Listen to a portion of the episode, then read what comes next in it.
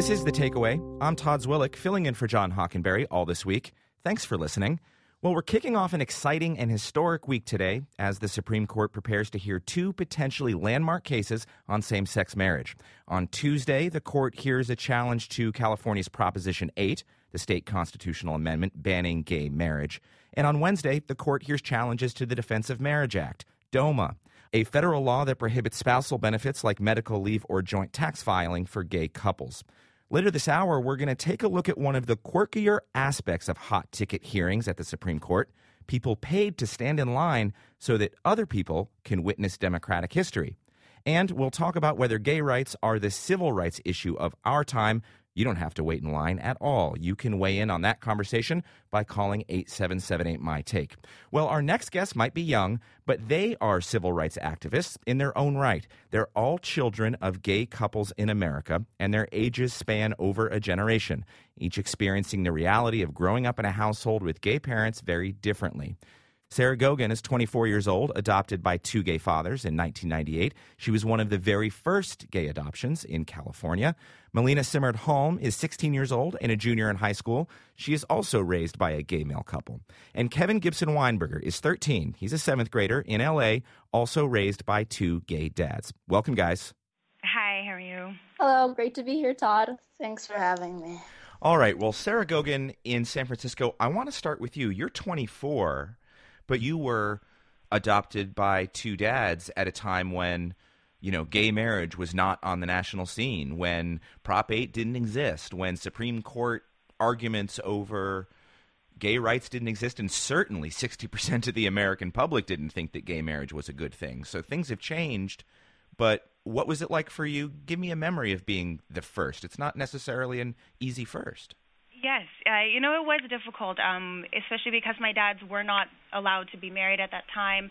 They did get married in California during that short little window um, with Prop 8, but at the time they had to do a separate adoption. Um, my pop was the first to do the adoption, and then my dad had to wait another year um, for the adoption to be complete. Um, so for an entire year, there was kind of this concern of what happens if somebody questions my dad's relationship to me. Um, I am multiracial. I am part Pacific Islander, and so I look a lot different than my Irish um, father. And so oftentimes people would be giving us weird looks. And I think as I um, got into grammar school, and I didn't really understand why people would be treating us differently. So for me growing up, I just knew my family is my family. These are my two dads. You know, we do everything the same as everybody else. We go to school, we work, we you know we fight, we love, we that's it. We're a family. But I think a lot of times I would feel the adversity would be when I was in school, especially with you know with the bullying that has been going on, and you know you hear things on the playground and people you know they throw out the words, they throw out queer, they throw out you know the F word, they throw out all these words, um, sometimes not even really knowing what it means and not really directing it towards you know another person. Um, so that was a lot of what I experienced, I think, growing up. Um, so that's why I am curious to see if, if you know things have changed where kids do feel a little bit more comfortable talking yeah. about their families and their differences. Um, so I'm excited to hear their stories. All right. Well, Malina, you're in Palm Springs on vacation, I read, which is nice. I'm a little jealous. But I want to ask you what, what you think as you hear Sarah's story here. You know, it occurs to me uh, with bullying, getting teased. We all know that kids who are different get teased for all kinds of reasons too tall, too short, too fat, too dark gay parents. Um, and you know, when you when you moved uh, to Santa Fe and had a bit of a hard time when you were a kid, describe that a little bit. Did it really feel different, or were you just another kid who got a bit of a hard time because you weren't the same as everybody else in the playground? Um, well, moving to Santa Fe was definitely a very hard time for me, and I mean, I was just different, but it felt like I was the subject of a lot of um, bullying almost, and my parents were also being discriminated against. Um, my parents have been trying to get married for 36 years and they still have been unable to. And so, on a school level, yes, I was a different kid. I had two gay dads, but on a political level, too, my parents were still um, lacking in some privileges. They still were unable to do certain things and to um, obtain certain rights. And so, I felt, in a sense, that even the institutions and the government was discriminating against my family. So, I felt even more stigmatized or ostracized in a sense. Mm. And did that improve as you got a little bit older through high school? You know, a lot of times they say with anybody who's different, once you get to know them, they're not scary anymore. I wonder if you experienced exactly. that. I think once kids in New Mexico were exposed to my family, they definitely changed a lot. But it was definitely a process for me coming to terms with my family, accepting myself. Um, having gay parents has truly informed me as a person, though, as I've grown older and made me perceive the world in a very different way. And I think this fear kind of converted into this drive to be a part of social justice and really fight for the cause. Well, Kevin Gibson Weinberger, you're listening to two older kids, but what about your experiences being the child of two dads? I don't know, kind of normal at this point? I mean, you're a little bit younger, and now, you know, 60% of America supports gay marriage, kind of different from the way Sarah grew up. What's it like for you? Well, I feel like more kids in my school have two dads or two moms. Um, and families are more diverse nowadays. So I don't really feel left out. I don't really get bullied at school at all. I don't recall being bullied at all, honestly. But I feel like kind of the government is bullying my parents by not letting them have rights that they should have. Like, I get all these rights, you know, not as many as adults, but I get rights. And when I'm older, I get rights to marry. And I feel like they should have rights to marry also. Well, Sarah, you hear Kevin saying that, and I'm sure that you've experienced many of the same things. You're, of course, a little bit older, but boy, times have changed, haven't they? Even so? Yes, times definitely have changed. It's actually it's incredible to hear Kevin saying that that there are other kids in the school that are like you that have two dads or two moms. Um, when I was growing up, I was the only person, um, and we were actually rejected by several different schools. Um, one was in our parish. Um, I, we are Catholic, so we decided we would go with the Catholic school route, do a K through 8. Um, and in the parish that, that I grew up in, we weren't allowed to go to school. Um, we tried to another parish, still not allowed to go to school. So it's incredible to see how at least schools have changed. Um, having all of this out in the open, being able to talk about it, seeing it in the news, um, it has really changed my life. And, and it's crazy and great to see kids so young, starting so young, and really standing up for their beliefs and standing up for their families and um, just sort of taking more of a stand because their families are being, like you said, directly affected by what's going on right now in politics, in the news, in the world. Um, so it's it's kind of cool to see this change. Still, at the same time, Malina, do you just feel like a 16 year old who's a junior in high school and just wants to have a family, or do you feel like somebody who's kind of riding the wave of a civil rights movement? I mean, I can understand, you know, just letting the court cases go on and just wanting to get on with it. No, I definitely feel like I want to be a part of the huge wave and the huge surge that is taken up in the past few years in the huge civil rights movement.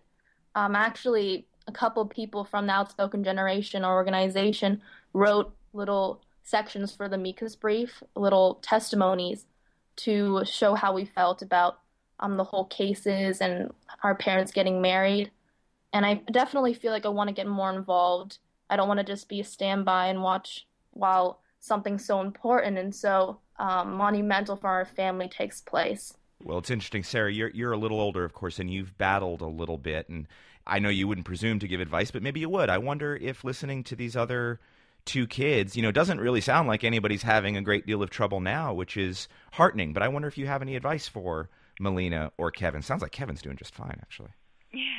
Well, um, it's it's really great to actually hear hear you guys, Malina and Kevin, um, and what you were saying, Malina, about really, you know, fighting for the cause and and standing up and really being part of this movement. This is a huge part of history, and the cool thing is, is you get to see it from the beginning to the end. You get to see, you know, everything that's going on in the courts, and you get to be part of the generation that can grow up and hopefully then everybody will be able to get married. Everybody will, you know, be equal, and and that's what we're striving for. Um, I've spent my life doing this kind of work, and it's um, finally rewarding to see other people, other generations sort of take the role now and keep going and keep the movement going. And and that's the advice is just don't give up and just keep doing what you guys are doing because you're you're kicking butt right now. So. All right Malina what do you think?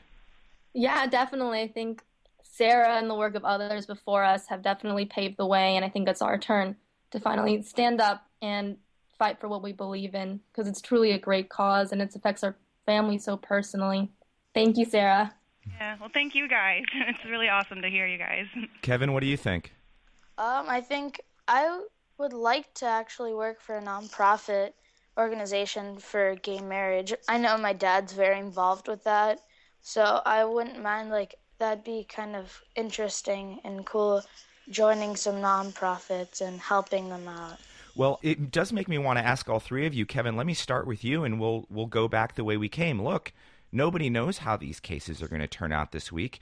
If Prop 8 is upheld, if gay marriage remains illegal, if the Defense of Marriage Act is upheld, and and your dads can't get federal benefits even if they are married, what does that mean for you? I mean, regardless of the way the court goes, of course, you're still a family, but what if you lose? If gay marriage is approved and my parents do get married, we're no less of a family or no more of a family. So this affecting who we are will not change. Malina, what do you think? What if you lose? I think it will be heartbreaking to hear that, but I think we are resilient as a community and we'll step back up there to fight again for the cause. My family, we don't need marriage to affirm our love. We've been together, well, my dads have been together for 36 years, and our family is just as normal as any other family without marriage. But it would be wonderful and incredible to see finally that all of this work would culminate in something that would confirm that people find us somewhat equal and that we'll be able to share some of the privileges that others share. Sarah, in San Francisco, I know you're not ready to lose. Yeah, you know, um, actually, like Malina said, um, when my dads got married in that short little window um, with Prop 8, we said at the wedding that we were doing this because it was a celebration of my dad's life together. They've been together, and I, I know I'm putting their ages on blast, for over 40 plus years. And for them, they've been married in the eyes of their community, in the eyes of their families and their friends. They've been married for that long. Um, so they don't need a piece of paper to tell them. What's hard and what's disheartening for us is this is something that we've worked for our entire lives. And all we want is to see it through. We want to see that the next generations are going to be taken care of, are going to be able to be equal and to be loved. And and that's where it's going to be hard for us. Well, like with so many cases in front of the Supreme Court, these cases are not abstract. You know, this week there are going to be dads and moms, families and kids watching these cases and waiting for the impact on their individual lives. And I want to thank you guys. Sarah Gogin from San Francisco, thanks for being here. Thank you. And Malina Simhard-Halm in Palm Springs on vacation. I appreciate it. Thanks for being here. Thank you so much and especially Kevin Gibson Weinberger in Los Angeles. Kevin, I really appreciate you being here and talking to us. Thanks. Thanks for having me.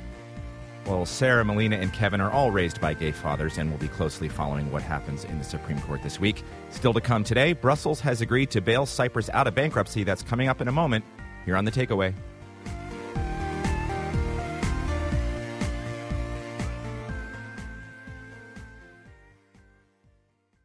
On Notes from America, we have conversations with people across the country about how we can truly become the nation that we claim to be. Each week, we talk about race, our politics, education, relationships, usually all of them, because everything's connected. And you, our listeners, are at the center of those conversations. I'm Kai Wright. Join me on Notes from America, wherever you get your podcasts.